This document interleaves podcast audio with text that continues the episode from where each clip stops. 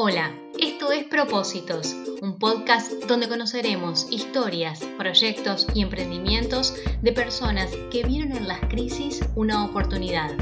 Mi nombre es Camila Pires y voy a conversar con uruguayos y argentinos que conectaron con ellos mismos y con los demás para hacer soporte. Hola, ¿cómo les va? Lourdes Ferro está lanzando su nuevo libro, Magia, y para mí es un verdadero placer poder hablar con una de las astrólogas y tarotistas más destacadas, talentosa, con una gran calidad humana y una historia de vida de mucha fe y mucho aprendizaje. Lourdes, ¿cómo estás? Muy bien, gracias Camila por esta instancia. Gracias a vos. Lourdes, ¿cómo fue preparar este nuevo libro que estás lanzando? Bueno, todo un desafío. En principio tuvo varios desafíos este libro. En el momento que fue escrito, cómo había que escribir un libro que hablara de magia, porque cuando empezamos con el título y empezamos a ver qué era lo que queríamos comunicar o qué era lo que quería comunicar, realmente lo que quería decir era, bueno, ¿cómo uno puede vivir en modo magia? Y cuando hablamos de magia, nos imaginamos un montón de cosas, ¿no? Lo primero que empezamos a pensar fue con el grupo de trabajo, era ¿qué es magia para vos? O sea, para vos, ¿qué es magia? ¿Qué asociamos con la magia? ¿Qué asociamos con la magia?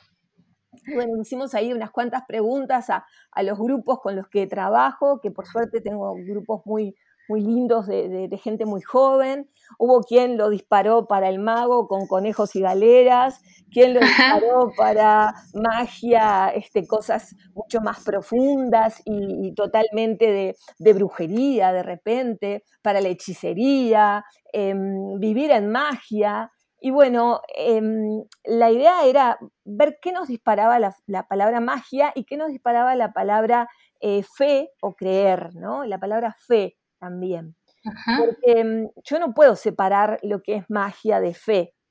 Y en realidad vivir en modo magia es vivir desde un lugar donde todo se respeta, donde se respeta el aire, donde se respetan los elementos, donde se respetan el agua, las piedras, las plantas. Era como decodificar mi vida, o sea, era como contar en un libro que no podía excederse de 200 carillas o 200 páginas. Ahí tenías el límite. Exacto, de mi manera de funcionar. Entonces, bueno. ¿Qué incluye? ¿Son textos, son recetas? 13 capítulos donde el libro en principio, cuando hablamos con la editorial, era como, la gente pedía mucho un libro de simpatías, ¿viste? La palabra simpatía, el pequeño, como un pequeño hechizo, un talismán, algo como para tener suerte. Y bueno, entonces dije, bueno, sí, perfecto, pero no tendría mucho sentido armar un libro de recetas si no sabes cocinar, ¿no? Era eso. Yo sentía que podía hacer infinitas recetas. Es más, el capítulo que más me costó fue justamente el capítulo de recetas, porque cada uno de nosotros tiene diferentes necesidades y para mí era mucho más importante enseñar cómo armar la receta. ¿Por qué cuando nosotros cocinamos, es decir, por qué usamos harina y no usamos harina de maíz, o por qué no usamos maicena, ¿no? Si hablamos en cocinar. Porque realmente es muy importante contar en magia de qué cuáles son mis herramientas. Mis herramientas eran primero la confianza, la fe, la seguridad, las gemas, las hierbas, los números, los colores, pero por sobre todas las cosas, la confianza y la buena voluntad, ¿no? Son como temas que, es decir, yo no puedo pedir algo y el libro comienza pensando en el primer ritual que hacemos todos. Hay un ritual que creo que hacemos casi todos cuando somos niños, que es poner el pastito a los Reyes Magos. Sí. En ese momento, nosotros cuando nos dicen, bueno, van a venir los Reyes, ¿qué vas a pedirle a los Reyes? La bicicleta roja, ¿no? O la muñeca no sé cuánto. Esperamos esa muñeca o esa bicicleta o esa pelota o ese lo que sea, y armamos toda una escena para esperar a los Reyes Magos, que nos van a traer. Como un ritual. Claro. y vamos a por el pasto, y vamos por el vasito de agua, y vamos por el vaso de vino, y le dejamos todo, y los zapatos, y tenemos total confianza y total seguridad que cuando nos despertamos el 6, el regalo va a estar ahí.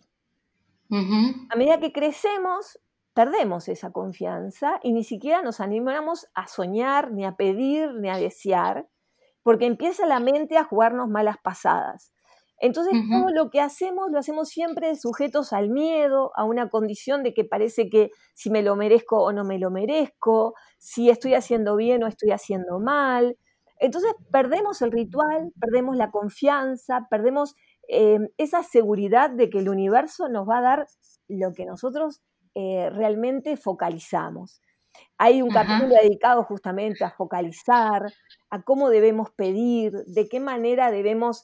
Hay un capítulo con frases de cómo tenemos que armar una frase que nos ayude a conquistar nuestro objetivo. No sabemos ni siquiera pedir. A veces uh-huh. sí, el pero ¿no? ¿Cuántas veces decimos, sí. pero no? Decir, no, no va, pero tampoco va. O sea, ¿cuáles son las palabras que no tienen que estar en una frase? Ya estamos sentenciando en el momento que deseamos. Totalmente. Absolutamente. Y eso ¿Es lo que hay que tener previo para que la magia ocurra? ¿O eso ya está de antemano? ¿O es una construcción que se da de parte del universo y de las personas? ¿De dónde surge todo eso? Yo creo, cuando me puse a escribir magia, es como te decía que una de las partes más difíciles, el desafío más difícil de escribir magia era desarmar mi manera de vivir. Yo, no hay ningún objetivo que me haya puesto en mi vida hasta ahora, que de alguna manera no lo haya logrado, y era muy difícil pensar en decir cómo yo transmito al lector que puede tener confianza y que si es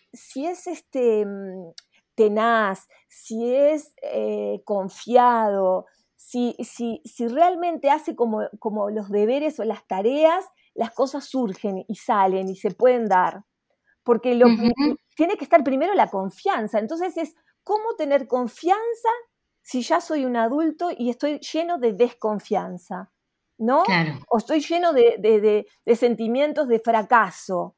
De construir eso primero, para después... Ahí está, desandar lo andado para volver a pensar en ese niño que capaz seguro. Que tenía 5 o 6 años, que ni se le pasaba por la cabeza de que al otro día la bicicleta no iba a estar ahí. Claro. El adulto es como conectarse con esa sensación o con esa esperanza o con esa fe, como decías vos. Como confianza y seguridad plena de que eso va a ser así. Que creo uh-huh. que en el transcurrir de los años lo vamos perdiendo y vamos perdiendo la seguridad de que puede ser. ¿No? Porque hay mil experiencias, por supuesto, que nos dicen, no, pero todo no es color de rosa. Sí, claro, por supuesto. Claro. Pero me caigo y me vuelvo a levantar, y me vuelvo a caer y me vuelvo a levantar. Y siempre sentir que estoy acompañado, ¿no? Entender los elementos de la naturaleza y entender que están afuera, pero también que están adentro. El reconocerla al mundo de las ideas, el del mundo de los sentimientos. Había que reconocer un montón de cosas. Y bueno, todo un desafío, magia. Bien, y Lourdes, una vez que uno reconoce esos aspectos, pero hablabas de las simpatías, ¿y esto viene, de dónde viene, no? ¿De qué cultura o de qué tiempos se vienen trayendo estas enseñanzas o estas simpatías? Tenemos un montón de, como de construcciones mentales, cada uno de nosotros. Por eso era tan difícil hacer un libro que fuera de recetas, porque muchas veces cuando yo voy a hacer una simpatía y le digo a una persona, por ejemplo, bueno, para una concreción encendé una vela de color negro, por ejemplo, ¿no? Uh-huh. Entonces recibo de repente en mis redes una vez, no, pero la vela de color negro es negativa, porque el negro es malo. Y en realidad, por eso había que respetar tanto cada creencia, ¿no? Claro. Porque la simpatía en sí, ¿qué es? ¿O uno cómo la define? La simpatía es un acto mágico que... nos rodeamos de colaboradores que pueden ser bien. Los elementos o los elementales, que no son otra cosa que nuestros propios cuerpos sutiles o nuestras propias energías alineadas para focalizar un objetivo y concretarlo. Bien. Por ejemplo, deseo salvar un examen. Perfecto. Lo primero que tengo que hacer es estudiar. Claro. No puedo salvar el examen si no estudio. Pero muchas veces, cuando me voy a presentar a un examen, simplemente el miedo de perderlo me hace perderlo. Uh-huh. Yo tengo la confianza y la seguridad que puede haber un amuleto, un talismán o simplemente una energía que me va a acompañar, eso me va a dar seguridad y me va a dar certeza y me va a acompañar en el proceso que casi 100% va a lograr que yo logre mi objetivo y me saque buena nota y salve el examen, ¿no? Clarísimo, te apoya desde ese lado. Exacto, desde un lugar emocional, mental. Es como una... Los humanos siempre acudimos a la magia, en forma de hechicero, en forma del mago, o sea, pero en realidad es como un ida y vuelta entre los elementos y nosotros mismos, ¿no? Exacto, es una magia pero que proviene de un camino recorrido, de una experiencia propia. Exacto. Exacto. Bien.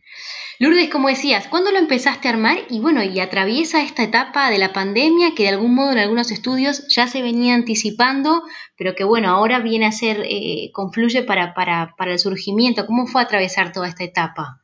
Para mí fue muy, muy mágico, porque les contaba Serrana, que es la chica que ilustró, Cecilia, que es quien me ayuda siempre con la letra. Soy muy letra con las computadoras, entonces yo casi todo lo grabo y ella es la que se mete teclado rápido, o le escribo y escriben. Bueno, Alejandra, mi hija. Yo les contaba, en realidad, que para escribir magia me tuve que ir muy lejos en el tiempo y me tuve que ir a una Lourdes muy chica. Una Lourdes que de repente tenía 6, 7 años, 8 años, 9 años, que la mayor parte del tiempo la pasaba con una bisabuela gallega que había pasado o había resistido la gripe española, y un abuelo que toda la vida adoró las estrellas y el tarot. Entonces, mi bisabuela era como no te dejaba sentar a la mesa si no tenías las manos lavadas. Si llegabas de la calle, decía lavarse las manos, lavarse la cara, dejar los zapatos afuera, el tapado quedaba afuera, la ropa de salir no es la ropa con la que estás adentro. O sea, y me encuentro en magia escribiendo. Hoy, y que todo el mundo decía, lavate las manos, etc. Y yo decía, entonces, ¿de dónde surgía aquello? De que aquella vieja, de aquellos pelitos tan blancos que tenía de azul con un... Había una pastilla que se usaba para blanquear las sábanas y los manteles, y ella se hacía como un líquido que se lo ponía en el pelo, que tenía el pelo bien blanco y le quedaba celeste, que era hermoso el pelo. Y cómo ella sabía todas esas cosas, y uno la atribuía, y ella siempre decía, porque esto trae mala suerte. Por ejemplo, si vos entrás con los zapatos de la calle a casa, trae mala suerte. Trae mala suerte, ¿no? Entonces, la mala suerte y la buena suerte tenía que ver con si no cumplías determinados requisitos o determinadas normas, la muerte, en definitiva, que era lo que traía la enfermedad, entraba a la casa. La desgracia entraba a la casa. Y no era otra cosa que reglas para vivir bien y estar sanos y estar limpios. Pero todo eso ella, a través de su relato, lo convertía en mágico. Claro. Era tan fantástico, mientras que yo escribía este libro, recordar sus palabras justo en este momento, que cada 2 minutos nos están diciendo lavarse las manos, dejar los zapatos afuera, no entrar con la ropa. Y yo te juro que hice un viaje tengo 56 años, este año cumplo 57 en octubre. Hice un viaje en el tiempo. Y fue fantástico. Increíble. Y le diste significado desde otro lado, o sea, lo volviste a vivir de otra forma, pero escuchando esas palabras. Exactamente, porque decís, claro, o sea, ¿cuántas veces, por ejemplo, el que se me rompió el espejo, 7 años de mala suerte? ¿No? Todas esas cosas que son construcciones mentales que tienen que ver con otras cosas. Un espejo en los tiempos donde se rompía era muy, muy caro, y a través del miedo se les enseñaba a las personas a decir, no rompas esto porque es muy caro, no lo entendés así, vas 7 años de mala suerte y rompes el espejo, ¿no? La sal, sí. Cuando se caía la sal, cuando se caía la sal. Sí, sí. Eran cosas que hasta que uno sobre el hombro izquierdo y que hay que tirar para atrás. Tal cual, porque eran cosas carísimas. No barrer de noche. Y por decir, ¿por qué no barrer de noche? Y porque no había luz. Y lo que se te caía, si lo barrías de noche, lo ibas a perder. Cosas tan simples que no nos damos cuenta. Porque la magia construye todos los días. Entonces en el libro de magia está todo eso a través de un relato, pero está qué gema sirve para cada cosa, qué hierbas sirven para cada cosa, qué número es para cada cosa. Entonces es como qué forma tenemos que hacer, cómo armar un altar, por ejemplo, qué cosas van sobre un altar. Todos más que menos tenemos altares en casa. Porque de repente tenemos esa mesita donde están los retratos de las familiares, donde tenemos ese caracol o esa piedrita que nos regaló un amigo. Todos tenemos un altar en casa y no nos damos cuenta. Y no nos damos cuenta. Pensamos que altar tiene que haber, no sé, un montón de velas y otro montón de cosas. Decís, sí, pero no. O sea, todos tenemos el altar que adoramos, más allá de nuestra religión, por supuesto, que sin querer, de repente, está armado y está ahí que lo veneramos a través de nuestras palabras o nuestras acciones. Lourdes, ¿hay una vuelta a conectarse con esa enseñanza de la naturaleza o de nuestros familiares o de nuestros ancestros? ¿El coronavirus de algún modo también nos vino a conectar con esas cosas al pasar más tiempo con la familia, pero también al analizar un poco más lo que estaba pasando alrededor nuestro? Sí, yo creo que sí.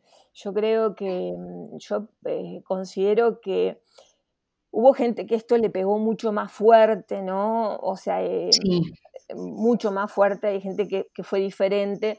El aislamiento a todos nos generó diferentes emociones. Yo digo que pasé por todas las emociones y sigo pasando por todas las emociones, ¿no? Es como una montaña rusa, hay días que tengo mucho miedo, hay días que pienso que es como que me pasa, es como paso, ¿no? Como que pienso que a todos nos está pasando lo mismo. Pero nos conectó con la cocina, nos conectó con la familia, los padres que tienen niños chicos en edad escolar se volvieron a conectar con las tareas. El volvió a estar todo como todo en casa, nos volvimos a ver, yo creo que los primeros 20 días todos engordamos 5 kilos fácil, porque nos tiramos como locos a la cocina a cocinar, a volver a armar el hogar, pero el hogar del fuego, ¿no? A rodearnos del centro, del núcleo de la familia y vernos las caras desde otro lugar. También tuvo y tiene, ¿no? Su faceta oscura de ver al otro como el que no usa el tapabocas o el que se movió sin permiso o el que también sacó lo mejor y lo peor de nosotros, como todas las crisis. El miedo también genera eso, ¿no? Sí, el miedo a quedarme sin trabajo, el miedo a enfermarme, el miedo que el otro me enferme. Y como estos días estuve diciendo mucho, darme cuenta que yo soy el otro del otro. Nosotros no nos damos cuenta de eso. Siempre nos estamos pensando que el otro es el que salió sin tapabocas, el otro fue el que... Y yo soy yo soy tu otro. Yo soy el que vos me podés acusar con tu dedo índice, ¿no? Porque hice algo. Entonces es como decir, bueno, que ojalá que todo esto nos sirva para aprender muchísimo y darnos cuenta que podemos realmente bajar sacar el pie del acelerador y entender lo que nos vino a enseñar esto, que es mucho más que lavarnos las manos y ponernos alcohol en gel. Es un año de transformación, la astrología ya lo veía así. Sí. Mirá, cuando yo no veo la astrología como algo predictivo, pero hacía mucho tiempo que no había una conjunción similar a la que se dio y la que se está dando en el 2020, en el 2020. La última más similar fue en el 85, entre el 83 y el 85, que fue cuando apareció el SIDA. En 1880 hubo otra, 1918 exactamente con la gripe española hubo otra. Las grandes conjunciones, que es el encuentro de los grandes planetas. Los grandes planetas son Júpiter, Plutón, Saturno, se unen en determinados signos Y esta gran conjunción que se dio en el signo y se está dando en el signo de Capricornio, vino a remover todo y a transformar lo que era el poder y la idea de poder. Más unido también a una transformación en lo que eran las comunicaciones. Cuando yo escribía el libro del 2020, el Guía Astrológica 2020, pensaba, ¿cómo nosotros vamos a utilizar más la tecnología si estamos rodeados de tecnología? Claro, ¿qué otro uso le vamos a dar? Pero a ver, fue impresionante.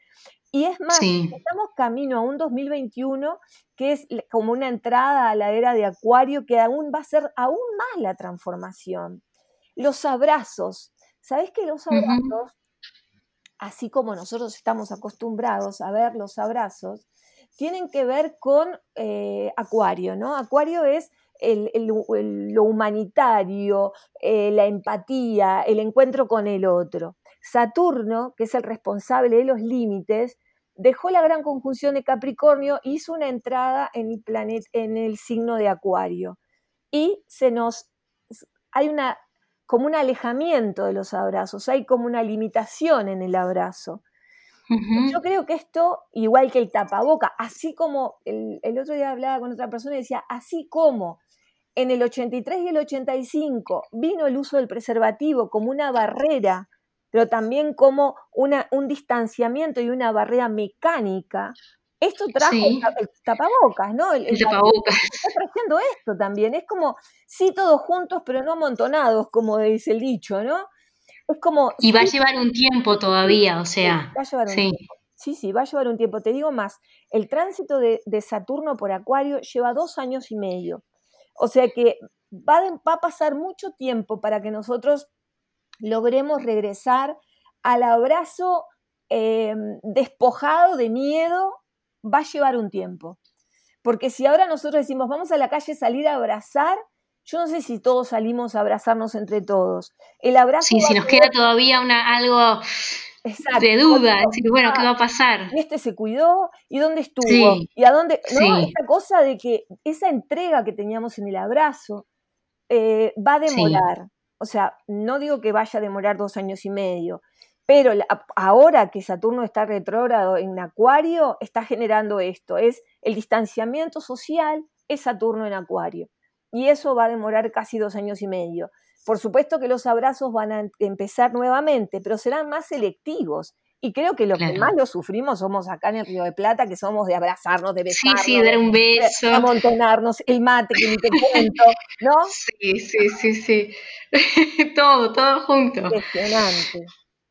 Lourdes, un poco yendo al lo que es el programa y esto del propósito, ¿no? En tu vida lo has contado en varias ocasiones, has hecho de todo y la astrología fue algo que nació en vos o que empezaste a seguir desde muy temprano, pero también pasaste por otras profesiones, trabajaste en una peluquería, en una panadería, pero hoy sentís que ¿cuál es tu misión o que este es tu propósito? ¿Cuál sería? Mira, con magia yo me di cuenta. El libro anterior, que fue Los 22 Escalones, fue un libro donde conté el tarot desde otro lugar. Tanto la astrología como el tarot me acompañan desde que soy muy chica. Bueno, mi abuela y mi abuelo, mi bisabuela y mi abuelo eran los que, de alguna manera, son los que me metieron en este mundo, ¿no? Sí. Todas las demás profesiones fueron maneras de poder trabajar de algo como que no llamara no sé si no es llamar la atención, pero claro, ¿cómo yo iba a decir soy tarotista, no? Era muy difícil. Claro. Ahora, por suerte, lo puedo decir y puedo trabajar de esto. Yo creo que tengo como una vida para mostrar y un cuento para contar. Es como, mi vida se hizo de eso. La he pasado realmente muy complicada, pero siempre estuvo esa luz de esperanza adelante diciendo, bueno, vamos a seguir. Había como túneles oscuros para atravesar, y se atravesaron sin miedo, ¿no? Era como, bueno, o mejor dicho, con mucho miedo, pero seguir caminando, porque no fue que no tuve miedo, no fue que me fue siempre bien, al contrario, muchas veces me fue mal, muchas veces recibí un portazo en la nariz, muchas veces me caí, pero sin embargo lo que yo siempre rescato es que tuve la capacidad de ponerme nuevamente de pie, Y si se me cerraba una puerta y se me cerraba otra, yo intentaba entrar por alguna ventana. Y realmente es eso. A mí me encantaría contagiar eso. Es decir, tanto a los hombres como a las mujeres, ¿no? A mí me sí. tocó quedarme muy joven, me divorció muy joven, quedé con 2 hijos y había que sacar, bueno, a 2 hijos adelante. Y cuando uno está así, realmente la pasa mal. Uh-huh. Sin embargo, si vos tenés confianza y tenés seguridad y sos sincero y te preparás tratando de ser el mejor, no importa qué mejor. El que mejor corta el pasto, sí, señor. El que mejor corta el pasto. El que mejor hace las tortas fritas, sí, señor. El mejor que hace las tortas fritas, ¿no? La actitud, ¿no? Claro, pero quiero dar lo mejor de mí. Y yo creo uh-huh. que desde antes de ser, soy lo que soy. Soy esto. Soy astróloga, soy tarotista y soy como magia. Soy una persona que ha utilizado un montón de herramientas para salir adelante. Y a mí me fue útil y a mí me sirvió. Entonces es decir, bueno, hoy lo comparto con todos para que, bueno, hagan con eso lo que les sirva, ¿no? Que no era lo mismo que hacer un libro de recetas. Un libro Bien. De recetas era, bueno, yo me pongo como que me impongo mi receta a vos. Es como distinto. Magia es, a mí esto me sirvió para esto. A ver, capaz que a vos también te sirve, ¿no? ¿Cada uno nace con una misión o con un camino a recorrer?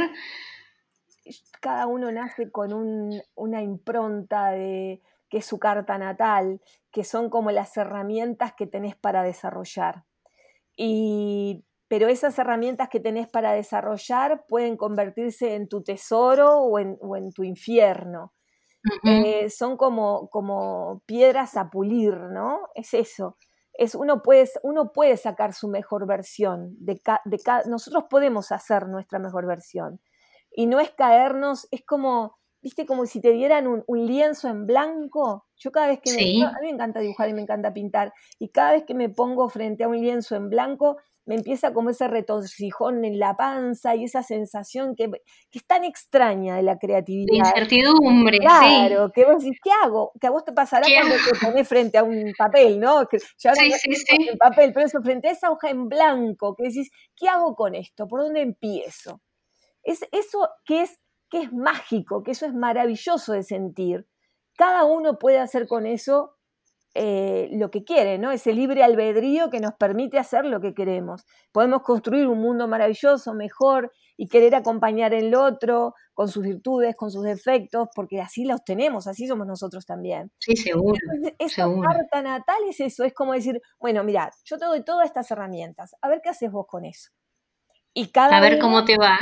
Exacto, por eso de mellizos gemelos idénticos con la misma carta, ves personas sí. tan diferentes. Y vos decís, la astrología no sirve para nada. No, si uno lo empieza a observar detalladamente, casi siempre el que hace uno no hace el otro. O sea, o se polarizan, pero la palabra clave de la astrología de 2 mellizos que tienen las vidas totalmente distintas, siempre es la misma.